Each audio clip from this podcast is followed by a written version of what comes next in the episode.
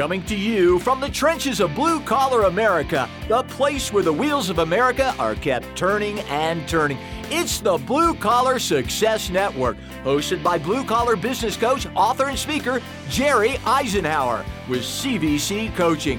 Take it away, Jerry. Hey, and thanks for joining me again. This is Jerry Eisenhower with CVC Coaching talking to you today. And hey, I got a message for you today. You ever made a mistake in business? You know, we're human beings. We all make mistakes. Well, see, when you make a mistake, there's a lot of things you got to do.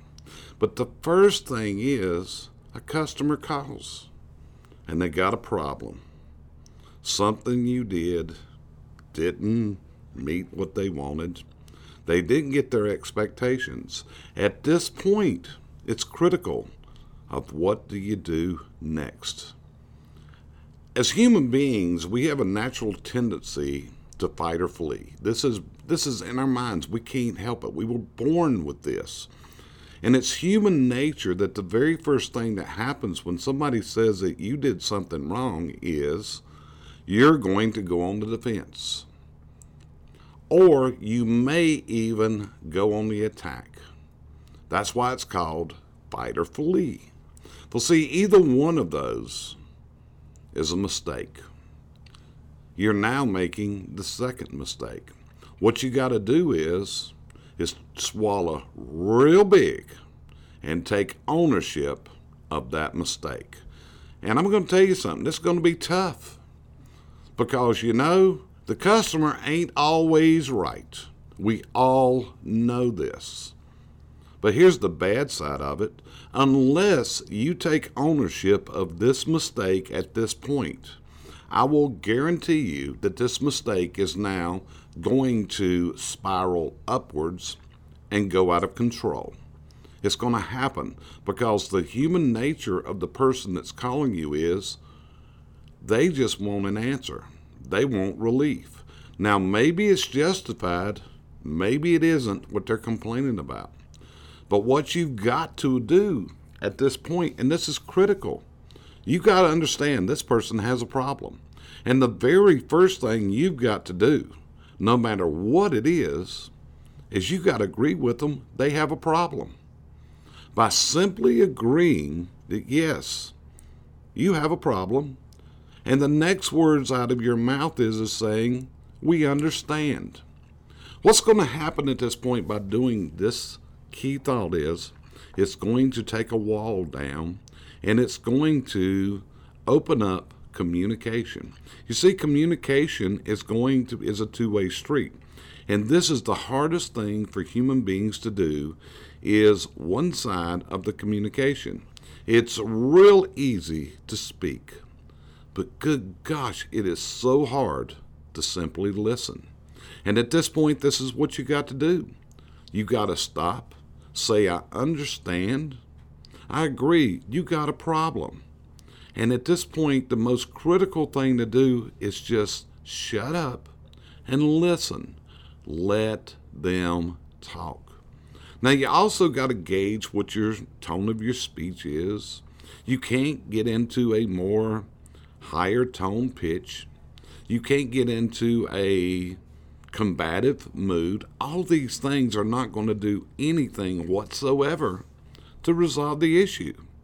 You got to stop and you got to listen. And again, this is going to be tough. You're going to have to really exercise some self-control to make this happen. Because see, what you got to do here is, and someone within the company has to do this, someone has to take ownership of this problem. You want to listen, and by listening, finding out what does this customer want you to do. Many times, all this customer wants is someone to understand and listen. That's all they're really looking for. They're looking for someone that understands that they have a problem. They want to share with you their problem. And you know something? You owe them a big debt of gratitude at this point. And you're probably thinking, why in the world do I owe this PIA, pain in the ass customer, a debt of gratitude? Well, you see, in this day and time, we've got this thing called the internet. And all this customer's got to do more damage to you than you can imagine is simply get on Google, get on Angie's List, get on Yelp, or any of the number of reviews out there. Or maybe they go on your Facebook page or whatever. They have given you a gift. The gift they have given you is the ability to stop this problem today before it goes any further. Because see, this is also the nature of human beings. The average human being has to have the last word. The average human being cannot sit there and not put in the last word in a discussion. They have to do it. They just can't listen to other people. So what you got to do is put this together. Listen to what the problem is. And this is the bad thing, you know. We all do make mistakes. Maybe they are justified. Maybe this is the best service tech you got on your crew. But he's a human being. He could have had a bad day. He could have made a mistake. He could have done something wrong. Let's face it, we all make mistakes in life. So what we want to do is remember, this customer has given us an opportunity. We owe them a debt of gratitude. And we need to thank them during this conversation for bringing this to our attention. Listen to them and finding out, what do we need to do to resolve this customer's issue? It's real simple. Just take the ownership and let's move on past this. Again, maybe it's justified, maybe it's not, but we're in the world of customer service. And you know, and people love to tell other people things that are wrong much more than they love to tell them things that are right. And you can't afford in this day and time to have a customer that's out here upset. But let's say you did make a mistake. How did the mistake occur? Because here's what you want to do. When you fix a mistake, you want to make it your ongoing policy, you want to make it your process that this will be the last time that you'll ever have to fix this mistake. This is where it goes back. Words that I've used for years with clients and in articles and in books is you got to act and you got to react. Now, what does react mean? React means we have a customer with a problem. We have to take care of this problem. It's not going to go away. It will simmer. It can come back and boil over years later. You could be quoting a really big job down the road somewhere for this person's next door neighbor. You may sell the job. And then you get a call later. Well, we're going to hold off on this. They may say, hey, we don't have the money. They may say any number of things. But deep down inside, what happened was they may have talked to somebody that you upset years ago, and it comes back to haunt you at a later point. So what we got to do is drill down. Every time there's a mistake, we got to go back. In every single mistake, something happened. Something happened. Think to yourself, how many times do you make a purchase, a buying decision, that something is wrong? And you know yourself that once one little thing goes wrong, all of a sudden everything seems to go wrong. Go to a restaurant. The hostess is not the most polite. She doesn't seat you where you really want to be. She's not that friendly. Whatever. You know something? I'm going to bet you your meal's bad. Have sit down at the nicest restaurant, and the server's not coming in a timely manner, the meal is going to go downhill. Think of your own experiences as a customer. What is it over the years that has lowered your thoughts of someone you've done business with because they didn't meet your expectations? You work hard for your money. Your customer does too. And that's what customers today want. They're not all looking for the lowest price. We like to think that, but they're really not. The average customer is looking for somebody that can do the job, do it well, deliver value, be timely, be here when you say you're going to be here, get done when you say you're going to be here.